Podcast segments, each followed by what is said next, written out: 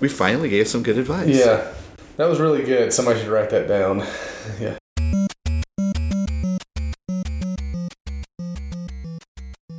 Welcome to Touchpoint, a podcast dedicated to discussions on digital marketing and digital patient engagement strategies for hospitals, health systems, and physician practices. In this podcast, we'll dive deep into a variety of topics on the digital tools, solutions, strategies, and processes that are impacting our industry along the way. Uh, we hope to have a, a, share a lot of great information and have a little bit of fun along the way.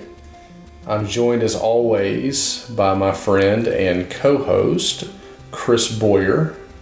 You can find him online at Chris Boyer on Twitter, ChristopherBoyer.com, and all the other social interweb sites like LinkedIn, Snapchat, and all those kind of good things. Chris, how's it going? Pretty good, Reed. Nice to be here today. And I'm joined, as always, by my friend and co host, Reed Smith. Reed Smith is also a digital strategist uh, that works with hospitals and health systems. You can find him online at uh, Reed Smith through all the various social accounts that are out there. And his website is socialhealthinstitute.com. There it is. Um, real quick before we get too far into this uh, and actually um, introduce the topic for the day. Of course, I guess if you've downloaded the podcast, you probably know the topic at this point. So it's not like I'm holding anything back. But if we could ask for a favor, two things. First, if you make your way over to iTunes, that would be uh, fabulous. And when you do, if you could subscribe to the podcast, because we want you to obviously get this wonderful information as soon as it's available. But while you're there subscribing, if you could rate and review us, so rate, give us a little star rating, and write an actual review, that sure does mean a lot. And most importantly, uh, it helps other folks uh, that are navigating around uh, find the podcast that may not know about it. So subscribe, rate, and review on iTunes. Yeah, and the other thing that we can ask you to do is um, perhaps if you find some value from this is uh, recommend it to a friend. This is the good old-fashioned word of mouth. We you know we we hope that this is providing some value sharing some good information and we'd love to have this podcast in, in many more people's ears just so people can hear more about it and uh, provide us insight. So thanks for doing both of those things. We really appreciate it. Absolutely. Absolutely. So today again if you download the podcast you already know what the topic is, but why don't you uh, why don't you kick us off? well, today we're going to jump into personas. We're going to we're going to do a little bit of a deep dive into personas, what personas are, and good ways that organizations can use personas. Because in digital marketing and digital communications, we uh, are tending to use personas very very frequently.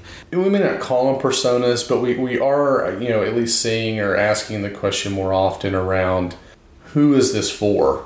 Who are we creating this activity to try to reach? So that could be content creation, it could be uh, more of a campaign marketing strategy of some sort, service line marketing, whatever it may be. But ultimately, who is it that we're trying to have this message resonate with? So the the whole concept of personas, as we modernly know, it might be good to just do a little quick little history lesson. I actually did some research on it. I kind of found it to be kind of fascinating. Um, it was the, before 1975. Uh, no one was really doing this. I think that what um, what happened is there's this guy named Alan Cooper who was a software developer, and way back in '75 when he was creating some of the software products that were out there, he started to realize they weren't really easy to use. They were a little bit difficult. And if you can imagine back then, you know, uh, word processing in 1975 done via computer, it took an hour to process the, the, the document. You know, it was like really old and slow. So what he started to do is really take some time to understand how he can make this better. He he grew from being a developer to becoming what he was calling himself as an interaction designer and he started to consult with people about how, how they can actually create software products to be a little bit more focused on the user themselves. Uh, it's in 1995 he really started to understand that in order to build something good, he had to get a really in-depth understanding of the users and and and take the segmentation of users to a, a whole nother level. he he started calling it personas at that point in time, and he was considered the person, first person to write a book on this back in '98 called "The Inmates Are Running the Asylum." I found his a blog post that he wrote many years ago, uh, where he was kind of talking about the history of this. But the whole point of what he was trying to get at is that personas were really this whole concept of personas could be what he says he wants to call them counterintuitive, but he says, "quote It would be more accurate to say that they're more counterlogical." and he suspects that this is why they're they originated in practice rather than through some kind of academic concept. We knew about segmentation before then, but that wasn't really there until this whole concept of personas is. He says if responding to the directive design for the user, you follow logic, you tend to canvas the user community, collect their requests for functions, and then provide them a product containing all of these functions. And this is what he calls the sum of all desired features. This is when he started to create the whole modern concept of what we now call personas. Uh, he just ended that blog post, which we'll link to, by saying personas can be grasped in a minute, but it takes years to really become good at creating them. You know, as we as we start thinking about personas, I, you know, you can get obviously very in the weeds with this, but um, you know, really take a minute and, and think about you know, where would this fit? Why would I use these within my organization? And kind of how's it going to better help what I'm doing? So as you're starting to, um, you know, create a marketing campaign, or as you're going to meetings, um, you will have, you know, who was it that we were trying to reach? You know, you, you kick off these meetings with all these people, and then down the road, people have forgotten whether it's due to scope creep or whatever it is of what the original objective was. And so, if you have this outline, it really kind of helps people stay on track. So first look at your growth strategies you know determine what it is that you're actually trying to accomplish. Where does this fit within the organization? Um, so you know maybe maybe it is a good idea but it's not part of the growth plan so maybe it's just not a good idea right now. Um, who is it that you're trying to reach? Now we like to say things like well mom you know mom's the healthcare decision maker well that's true but who is mom? What does mom look like? Um, if you know, if this campaign, if this objective, if this strategy goes according to plan, tactic, whatever it is, if it was successful, what did that mean? Did they register for something? Did they call a phone number? Um, did they just simply click through? Um, did they show up? Did they have surgery? Did it, is there a measure? You know, what does success look like? Uh, and then ultimately, one one step past that is you know, how will I show or demonstrate or showcase that? So, you know, if this is successful, this happened. Okay, well, whatever that is, whatever that action is, uh, you better make sure you have a way to measure that or show the fact that that happened ultimately, you know, you're not ever going to be able to show success if you can't do that. Putting that framework together is really important. And uh, a lot of people want to jump right to creating the personas, and I think it's important that you want to create a persona. But um, the the the other thing that I want to uh, say before we get into the kind of the elements of a good persona is that a lot of times now people are using these personas for more than just digital, right? They're using it across many different applications. And in fact, I work with organizations now that are using personas to kind of help them improve their patient experience goals as well. Mm-hmm. Um, so, all of these questions that you have, right, um, that kind of help set yourself up for starting on this path are really critical and can be applied to more than just marketing and communications. Absolutely. Absolutely. So, let's talk a little bit about, you know, how, how do you build a persona? And, and there's lots of ways you, you, know, you can Google and find all kinds of options out there on how to do this. Um, this is just a list that uh, I kind of threw together just to help you think through all the elements of uh, you know th- mm-hmm. and that doesn't mean that you have to answer every one of these questions but you want to answer as many of these as you can uh, to help best round out um, you know the persona again so as you get down the track uh, you've got something to refer back to. So first being location, um, you know, geographic is, is usually one that we're already doing, whether we call them as part of personas or not, is maybe more just targeting. But where do people live? You know, where does this person that I'm trying to reach live? And part of that is maybe even where do they not live? Mm-hmm. So, excluding certain regions, locations, parts of town, zip codes, whatever it is, uh, because you may have a particular thing that's happening or you're trying to drive adoption of that would not make sense outside of one, you know, maybe tight geographic area. Yeah, like when I was in New York, right? We knew that people that lived on Staten Island wouldn't cross, you know, the East River to to go seek out care. They wanted to seek out care at Staten Island. Right. Those are important things. You know, there could be really interesting geographical differentiators that really can uh, help you segment your personas. And that may be that doesn't mean that it's the same uh, across the entire organization. It may vary by service line. Um, it may vary based on what the service is inside of the service line, or the physician, or where clinics exist or don't exist, etc. Uh, the next would be more of kind of the demographic information, so age and gender. So again, if you're marketing um, uh, digital mammography, for example, you know one persona needs to take into account the fact that you know an, uh, a female would be 40 plus and that she can have a digital mammogram and she needs to have that annually well you may have a different persona for those that have a family history of breast cancer and be targeting that to 30 to 39 year olds and your message would change in that sense so again age and in this case gender sometimes gender doesn't matter sometimes it does um, interest, you know, what are they interested in? Um, so, you know, they like to travel, like home improvement shows, you know, whatever it may be.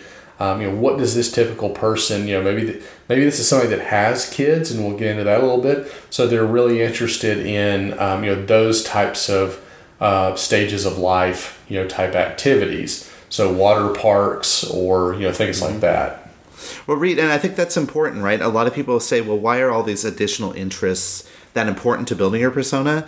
It kind of helps you contextualize. It, it gives an insight into not only what they do in their recreational spaces, what might give you uh, ideas or opportunities to try to get your get your messaging, get your communication inserted into it.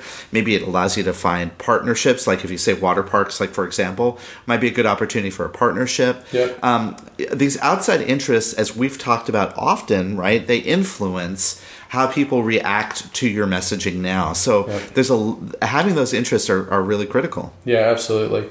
Uh, education level uh, also kind of coupled with job title. So again, some of this may stratify along the lines of age, for example, but not always. And so it's important to look at the education levels and important that they've been to college, yes or no, uh, or have an advanced degree, you know, etc. Uh, job title, you know, again, if you're targeting certain people, you know, maybe you have a workplace wellness solution or an employer strategy. So you're looking for people in the human resources field, and that's who you're targeting with the campaign. Again, sometimes those don't matter depending on what the campaign is. Yeah, but it relates to the very next one, right? Which is the income level. Yep. Right. So I think that that you know a lot of times that and and I'll take that one really quick. Income level is is very important to help you understand the buyer persona. All of those three together could also education, job, and income level can also inform if if you don't have access to it the potential of the type of insurance coverage that they may have. Right, Right. which is also becoming very important and an imp- important part of as you're developing the personas. Yep. Um, a, you know, a lot of times though, the the income level is is kind of a, a clue to also their affluence and their socioeconomic levels in the marketplace. Absolutely. And especially if you're looking at something that's more consumer driven or elective in nature, those are going to play into that uh, as well. Um, relationship status. So, you know, again, sometimes not a big deal, sometimes it is, depending on what you're focusing on. Uh, it may give you the ability to write some A/B testing language or something like that, where really you're talking to uh, the spouse versus the patient in a lot of cases. Uh, language, this is a big one. Um, you know, obviously, depending on the market, you may have, it may not be the dominant language, but it may be something that is um, a secondary language or one that is, is very common in that market. Uh, you know, Spanish is an easy one if you look at like the border towns in Texas, Southern uh, California, Arizona, etc. And one things that we've realized is while you know a lot of those folks are bilingual, they prefer to communicate or engage in their native language. So it's important to think: well, do we need um, do we need this as Spanish language, uh, etc.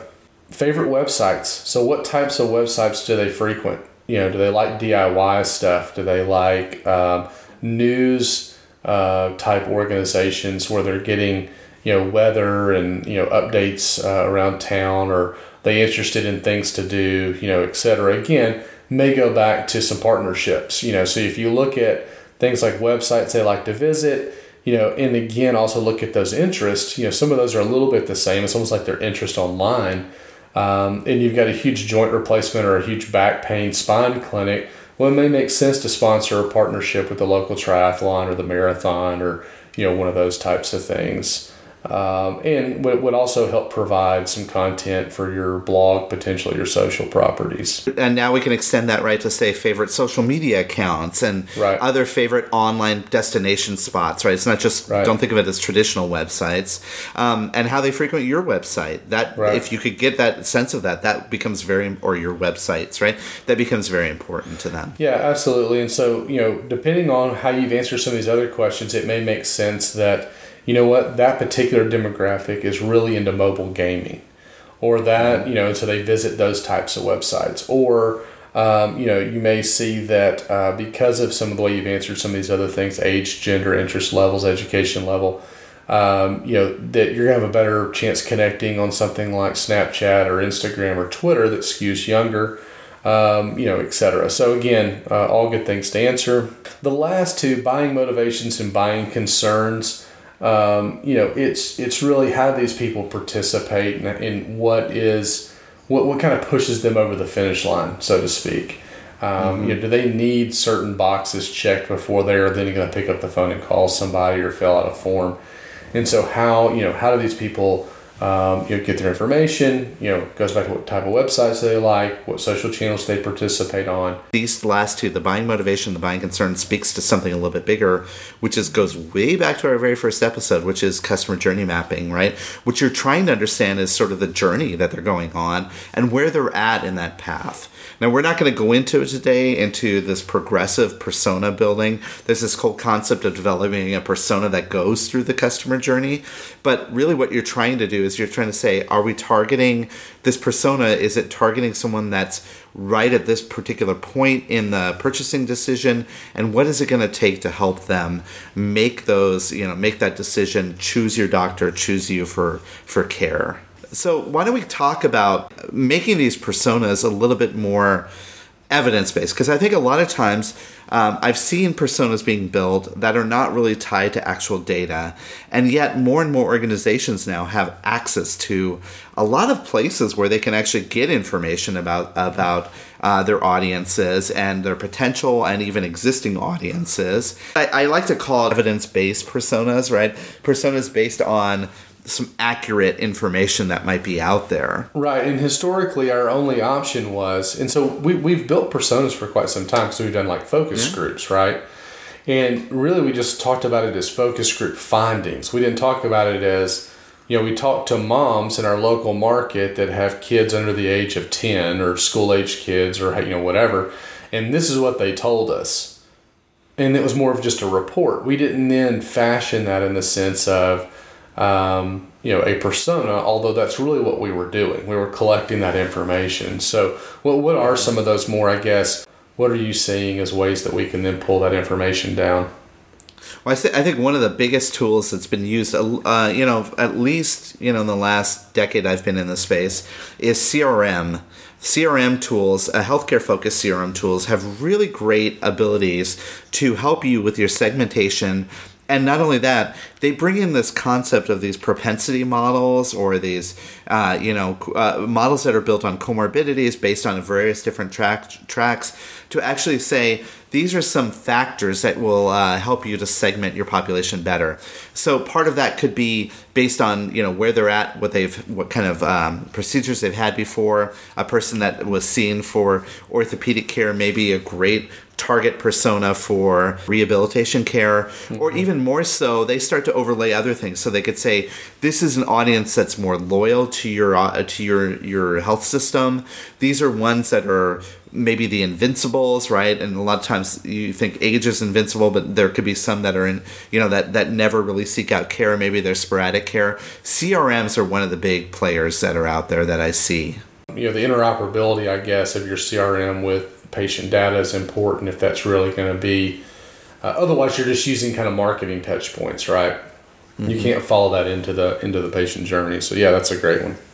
Well, CRM also pulls in a lot of marketing information, right? Like from mm-hmm. Experian and other data sources. What's what's starting to happen now too is there's some new tools that are coming in place, right? We've seen marketing automation is also a great overlay of sort of sort of the interests and and desires and even the motivation of some of your audiences. Now, keep in mind, marketing automation is sort of a complementary tool to CRM and but it really will help you to um, identify ways to segment or subsegment existing people that are already in your your overall communication you know uh, list so to speak Yeah, so social media analytics. I mean, again, you know, we're pulling in data, you know, from marketing activities maybe through CRM. So this may be a little bit of an overlap. Uh, but again, how do people engage with you? What do they engage about? What what types of uh, conversations are they having? You know, hashtags or other types of communities they're being involved in. Um, you know, and how how do they engage with each other? Um, you know, much the same way, you know, we pull in web analytics. Um, looking at the social analytics, looking at the web analytics of you know, what pages are they visiting, how often, how much time are they spending on the site, um, you know, that type of thing. Are they coming back? You know, are they all new? Are they returning users? You know, etc. The more sophisticated you get, then you start measuring, you know, why people came to your website and geographically, where were they when they came to your website, and what did they look for? What keywords brought them there? Uh, again, all feeding back ultimately into the CRM, hopefully, so you can start building out a persona inside the CRM of yeah and you see social and web also pulling in now interest data right? Um, google and, and facebook they have all that information. Again adding more information to your your pro, to your persona profile. The others that i see a lot of organizations do is they're spending time with their strategic planning departments because they have access to tools that allow for this kind of segmentation too. Remember strategic planning uses this to plan where they're going to build facilities where they're going to expand the, the health system. So they're using tools like sg2 or even mosaic segmentation these are tools that are designed to go out um, without getting data of you know the actual users um, uh, of the health system, but like where are the potential markets? Where are areas where they can where they can go? And there's these very complicated, sophisticated tools out there: SG2, Mosaic, others that we've seen organizations use to actually get Yep. to get information about their audiences. And then lastly, you know, there's uh, there's quite a bit of other segmentation data that's kind of spotty and all over the place. Yeah. Some, sometimes cities and states pull together segmentation data. Um, I've seen Wikipedia sites that actually have information about certain regions Sure. that would be very important. I've seen government sponsored websites where they're having information about you know the type of coverage, uh, uh, uh, uh, healthcare coverage of certain areas, and I see organizations are kind of dabbling in all this other segmentation data that's out there. But what are some tips, Reed, that you would give to organizations that are going down this persona work? Yeah, so I would make sure they're tied to actual campaigns or actionable efforts. Don't create too many personas. Remember, personas don't have to represent every individual person that's out there. Don't go out there and create a bunch of personas without knowing exactly what you plan to do with them. um, when you're creating personas, you know, don't get hung up on some of that irrelevant information that's out there. Personas are there for an action or for a purpose. Make sure you don't lose sight of that. You don't have to know that they have French toast for breakfast, right? Right. I don't think that's important. And I think finally, I, I, one more that I would mention is uh, be sure you can defend or back up where you got the information from that makes up the persona. And I have one final one as well, as well, which is don't forget that you have personas. Often come back to them. Go back to them. You know, you, you we do a lot of great work at the beginning of the work we do. When you're calibrating your efforts, go back to your personas. Make sure that you know you're, you're not losing them, so to speak, in the shuffle.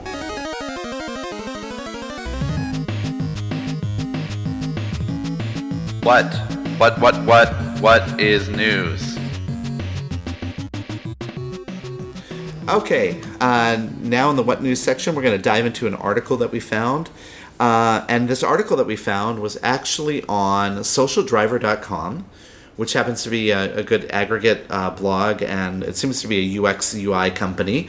But on their blog, they created they created an article back in October of last year, which I think is pretty good for us to have a little deeper conversation. Um, and it's called "The Five Best Practices for Developing UX Personas."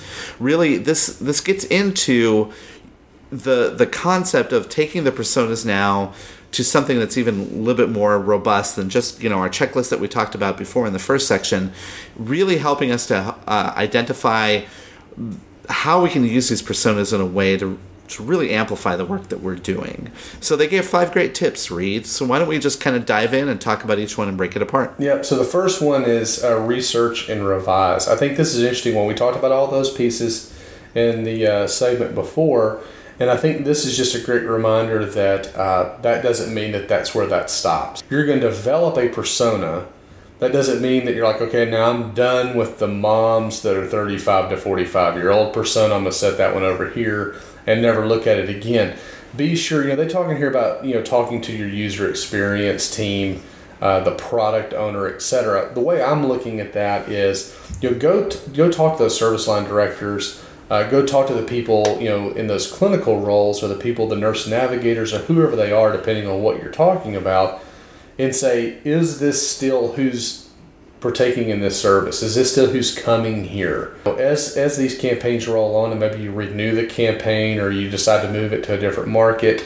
Now, number two on this list is make it memorable, and uh, in the article, it talks a lot about making you're, you're making sure that you're focusing on creating the right the, the, the personal aspect of the persona, right? The the photograph, the name, kind of the description using narrative tone, etc. I actually know one organization that created a cardboard cutout of their persona.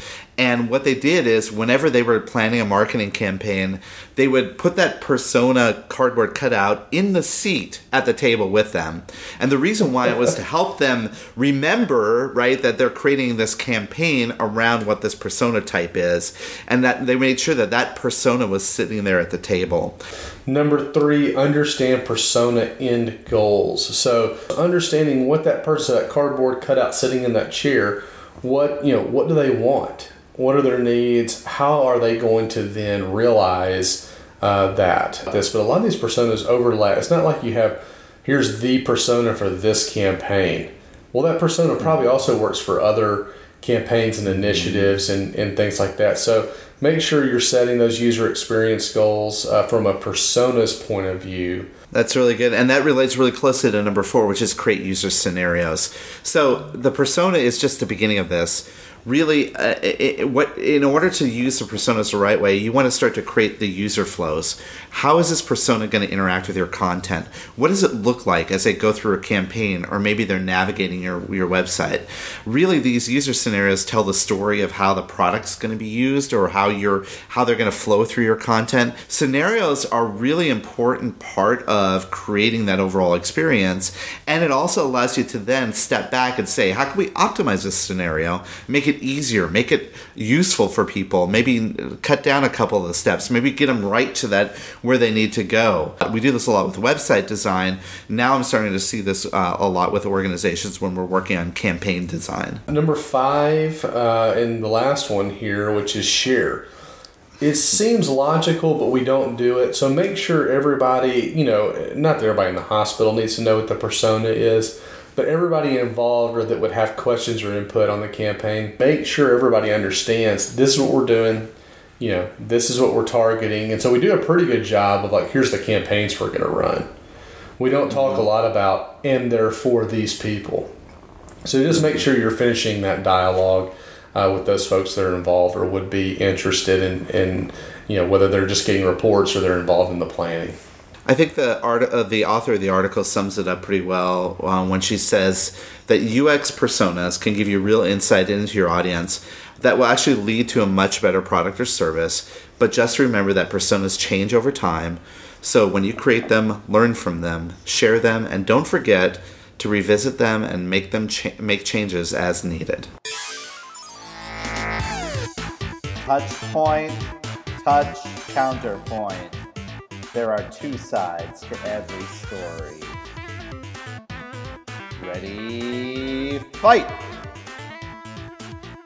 here we are, touch point, touch counterpoint segment of the podcast. We take polar opposite views, I mean, as far in the extreme as we possibly can, uh, whether we believe it or not, and then we argue for a couple of minutes uh, those oppo- opposing point of views, and uh, here we are. Of course, we did this. We did this live at the forums uh, for healthcare strategists um, here recently with a number of folks, but we're back to just us two.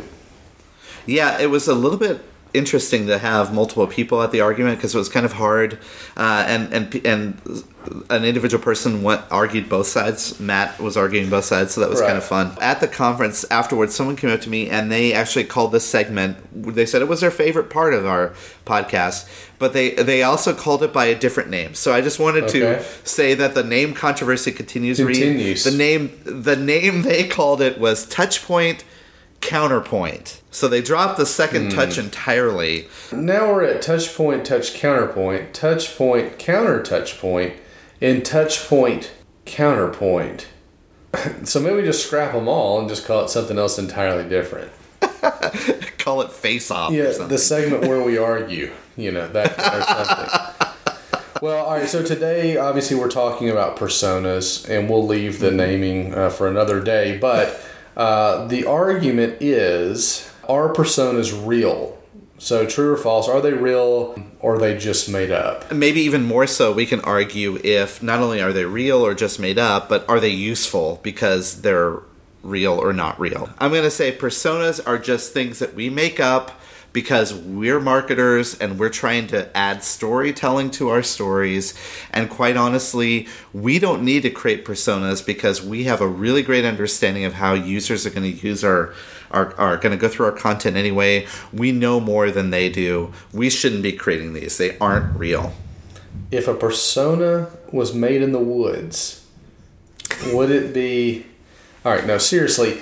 I, of course, of course, of course, they're real. Just because some people may make them up does not mean that the idea of personas or personas are not real, right? So, sure, some people may make them up. That just means they're doing it wrong.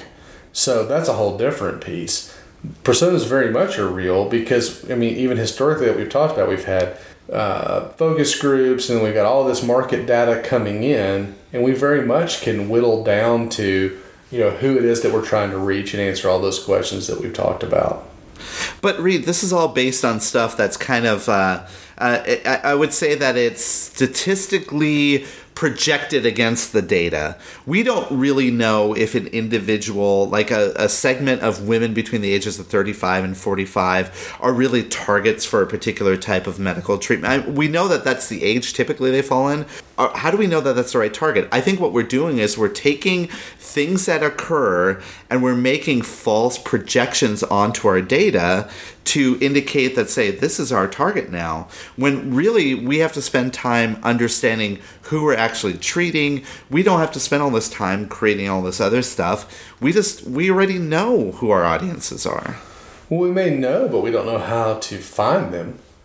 So we go talk to clinical folks, and we can get like the, you know, who is a good bariatric candidate or joint replacement or sleep apnea or whatever it is, and we can build what that person looks like. But we have to take into account all this other data that we have, and then we have real access to, to understand. Okay, well then how do we put that message in front of those people in a logical way? And so all that put together is a real persona. and maybe I'll get the argument that an age stratification is important, insurance, and and maybe even the income that they have. But how do we even know what their interests are? I don't think we understand that. There's no way we could extrapolate from the fact that they're you know that they're women in this particular region that you know like to subscribe to Women's Day magazine or whatever. That that actually means it's going to influence their behavior. Well, sure, but they're personas. They're not individual you know, schematics of someone's life. So really, what you're doing is you're making this, you know, you know, creation that targets a large group of people. It's not going to resonate 100% with every single person. It's not supposed to. Well, okay, look, maybe maybe I will take it this way. I'll say, look, there's only really three personas we need to create. People ages 55 or I say 65 and older, and those people are not computer literates and they're going to count on their children anyway to take care of it. So really, honestly, we don't have to do anything with our digital stuff. Then we have all the people in between. Those are our target people, the, the sandwich generation, and we we'll target them. And then there's the millennials who are to blame for everything else in the, that's wrong in this world. That sounds about right. No, seriously. I mean, we can we can we can get more granular than that in, in a very smart way. Yes, I mean, so I, there, I think there is an argument to be made for having too many personas, or we can create more, but really, what's the upside of having them? Again, going back to the idea of I'm trying to do this, whatever this is, defining success, like we've talked about, and then talking about well, who are those people that would want this? And so we do. We need to get more granular with that, and you know, it's even more cost effective to target less people. I, I'm having trouble taking an anti persona stance past this Reed. I actually see a lot of value in I think a lot of people do see value in this. Um, it's so easy for us to want to, you know, uh, kind of paint broad brush strokes against, you know, our general population. But um, it, it, it's not just these basic information. There's a lot to this. I have to admit, I am very pro persona. Well, there you go. It's probably again though, however, somewhere probably in the middle, maybe leaning a little more towards my side of the of the argument. uh, but you can get a little carried away uh, with some of this stuff and include data like we've talked about. That probably, while fine that it's on there, doesn't get you anything new. So again, right. you know, go through, define success. That's the best way back into what success looks like, and uh, you'll be doing pretty good.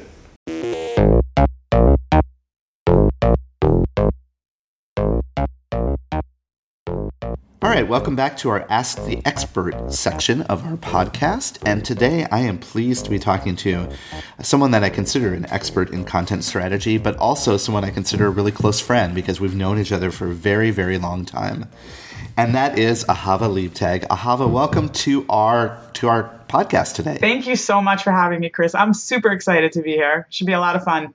It is a lot of fun. You and I have a long history. We've known each other for many, many years. We've lived near each other, although we hardly saw each other when we did. I think we had to go to Minnesota to see each other.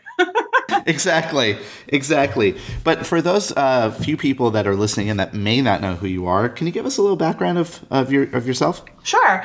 So I am the president of AHA Media Group, and we're a content marketing and content strategy consultancy. We do a lot of work with hospitals and healthcare systems. We pride ourselves on writing content that eliminates jargon and that shows empathy for the person reading uh, we like to say that we help people make the most important decisions of their lives. So, finance, insurance, healthcare. And I wrote a book called The Digital Crown Winning at Content on the Web. And it's really about the intersection of content strategy and content marketing. We'll definitely link to the book from our show notes so people that are interested in, in learning it. I have to say, when I worked at um, a hospital system in New York, I bought uh, copies for my content team after it came out. So, it's a great book. So, Hava, you work with a lot of hospitals and health systems, so clearly you see that there's some challenges that organizations are, are facing today. What, what are the things that you're seeing out there right now? Well, I'm actually encouraged because I think that the industry, forced by competition, has really started to become much more sophisticated. They're focusing on their audiences for the most part, there are definitely exceptions. They are understanding the value of content and good quality content, and they're starting to recognize that they have to trade information for email addresses and contact information in order to track their marketing activities. So I think we see a lot of really positive things. What still concerns me is that, unfortunately, because of the dynamic between marketing teams and physicians, there's sometimes a push pull between strategy and what's really important to publish. And I think that the more we educate physicians, the better we do a job as marketers of making sure that we're getting content out there that really appeals to our audiences. So that's one thing that still concerns me. And the second thing that concerns me is that SEO is changing so quickly that people are getting still caught up in aspects of it that I don't think necessarily always help them. So I'll give a story to illustrate. I once had the VP of a hospital call me and tell me that she wasn't doing well for the word heart attack. And I said to her, that's a good thing because when somebody's having a heart attack, they're not Googling you. But if you use words like heart attack rehabilitation or heart attack diagnosis or the, you know what's wrong with your heart or why did those things happen though that's going to you know get your traffic going. So one of the things that organizations are really faced with is getting, and you mentioned this, right, is getting the physicians involved and focusing them on the right type of content rather than the content they think is right? I first started AHA Media Group as a web writer. I was a freelance web writer, and all I did was talk to doctors. And I find that when they're academics, so when you show them research from our field about plain language and you show them stats from analytics, I remember in the beginning of my career as a as a medical writer, this was in 2005 they used to argue with me about hypertension versus blood pressure.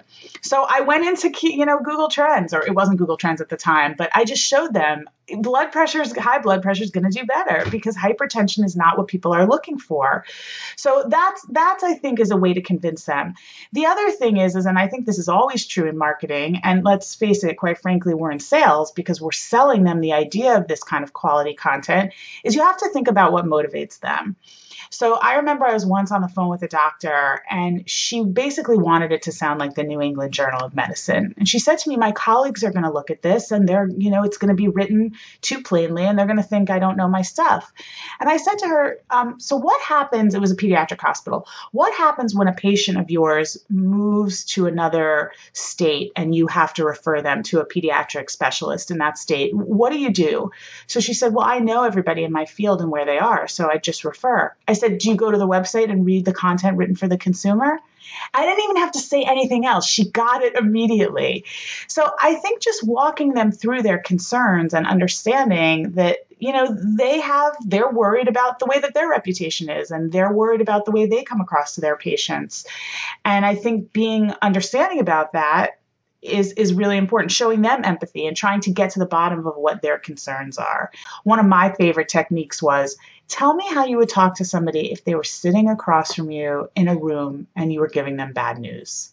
That's what we want it to sound like. Kind of bringing the bedside manner into your online content. Sometimes you know it's it's trading with a doctor. It's saying this is for the consumer and we're going to write it plainly for them. But if you want to blog or you want us to ghostwrite for you about something that's sort of for a physician colleague, that's not going to sound the same way. We understand you in this space, and me having been in this space and working with content creators, that there are a lot of challenges to developing a, a really effective content strategy. What are some of the things that you're seeing in general that are, are the challenges to, for organizations to get started down this path? Well, the first challenge is, is that there's a lot of misunderstanding about what content strategy really is. So, understanding that it has three parts editorial, brand, who are we, what are we saying, how are we saying it, all that voice and tone style stuff and messaging. Then the second part of content strategy is workflow. And there's tremendous challenge around workflow because marketing departments are really undergoing massive transformation. They are being reshuffled, systems are, you know, letting lo- either local marketing managers, but then it needs to be centralized. So there's a lot of confusion around workflow. And I think with so many politics in organizations, it just makes it even tougher. And then the third part of content strategy is the technology, right? So how do you get the right content to the right person at the right time? And and you recently wrote in an art you were interviewed in an article about the stack, right? The marketing the technology stack. And I think that that's also a huge problem like how do we use the crm and do we buy a really expensive one and then we don't like you said we don't utilize like three quarters of it and so i think that there's a tremendous amount of confusion and hospital hospitals, in terms of their content strategy, need to be thinking about bringing in data analysts. And in the success, in the clients that I see that are being really successful, they're attacking these issues head on, and they're just trying to deal with them. And they also know they're not going to solve them in three months. You know, one thing I hear uh, Ahava a lot is it, it takes a lot of time to write good content. What do you say to people who say that? The word commitment has two different definitions. It means to participate in something fully, and then it also means not to do something else. And I find a lot of times there's strategy commitment, and then as soon as something happens, it like blows up, and we go do the thing that we are really not supposed to be doing because we documented something totally different in a strategy. And that is really comes back to the quality content issue. Because if some doctor yells and screams about something, or some vice president wants to go try this thing that he heard about at the last marketing conference he was at, the commitment to the strategy is lost. And so all quality goes out the window because people are running around trying to figure out well wait i in january i was told i was going to do this for q1 and now everybody's changing their tune. And so uh, that's something that i think is is requires discipline. You know discipline is knowing what you want. And i find that if you really want quality and you want to commit to quality quality content, quality technology, quality marketing automation, you have to decide that's the thing you're doing and you can't do all the other things. Yeah, that's that's that is so true. Having that discipline, I think that that that can occasionally be strained when you're in a in an organization where there's a lot of political uh, motivations to be easier to kind of nimbly try to you know cause less ripples, so to speak content governance is becoming very hot right now in content marketing because with all this quality content that we're producing, are we sticking with our strategy? Are we staying in line with our style? Is our content consistent and coherent? How do we use tools to make sure that that happens? You talk a lot about, you know, the, sort of the science and data analysts and how that import is important to, con- to content development. Um, what are some of the tips that you would give organizations around that? How would they measure effective content? People always ask me, how long does content marketing take to be successful? And I say it's about nine months. It's like a baby. you know, you can't get a baby unless you wait nine months. I think the other thing is, is that for most people who are in marketing, I think they're more English language types of people. And data maybe is not as easy for them to understand or to create or to assimilate. So we need to start hiring those people that can bridge what the numbers mean and come back to us and tell us okay, this is what we're seeing and this is what you need to do. And a lot of successful departments they don't hire people like that. They train the people they have. They send them to trainings and they send them to marketing conferences and they learn how to look at those analytics. And very often if you purchase one of these expensive CRMs or you know part of your stack, there's training involved in that and you should utilize that because we really need to know how the content is performing. Looking into your crystal ball and seeing what the future may may uh, portend for content and content development. What do you see some of the trends? Where do you think where do you think we're going to be? What do you think hospitals need to keep their eye on? Well, I think they need to keep their eye on the changing needs of the consumer. People are going to want more transparency from hospitals. They're going to want to know pricing. They're going to want to understand exactly what's going to happen to them. They are going to want better customer service, better, you know, just a whole experience. So, you know, you talk about the digital patient experience, and I think that that the content should really start forming around the patient experience from the time they call or the time they come to the website all the way until they come back for their checkup the other thing that I think that we're going to need to do better is we're going to need, uh, Jay Baer talks about utility. We're really going to need to think about creating apps that have content within them that allow people to do the things that they need to do. You know, portals, scheduling. Um, hospitals are, are going to need to prove that they're adding to people's wellness. So developing different pieces of content around certain disease states or conditions, I think they have that content already. You know, they're sitting on gold mines of content. They need people to come in, aggregate it for them, rewrite it for them, and then start creating um, you know applications that help people take better care of their health absolutely i think focusing in on what patients want what they need is very helpful and you you you alluded to a couple of things there which are less around the condition and disease state but more around how do you utilize that data? What's what data can be useful for them as they navigate through this complex health system? I mean, we produce all this long form content for hospitals, and I say to them, like, you know, chunk it, make it shorter, take use it on social media. What about having texting applications? You know, the Department of Health and Human Services is constantly testing for low income um, users do text help.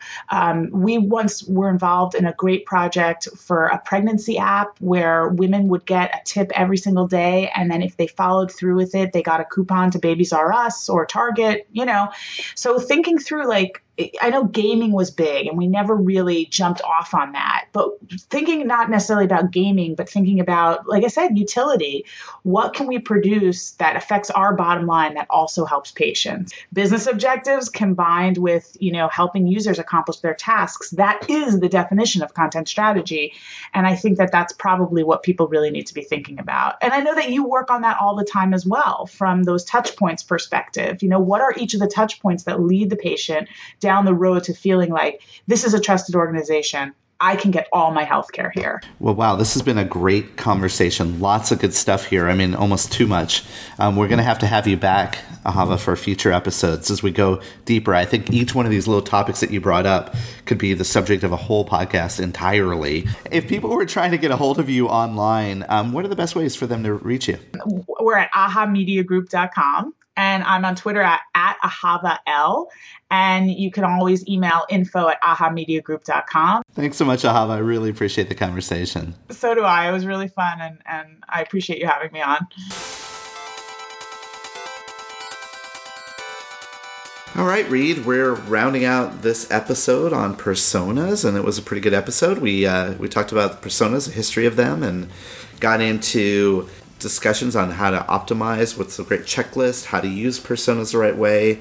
We get a we had a little little counter argument whatever we're going to call it um, on uh, if personas are actually effective. And then lastly we had a great interview with Ahava Leibtag about uh, personas and um, content marketing in general. So i think it was a really good episode now, Reed, a lot of people um, may not know this, but this is the first episode we're, we're, recording after the Healthcare Marketing and Physician Strategy Summit. That's right. So, no, no matter when you're hearing this, this is actually the first recording we've done uh, since the conference.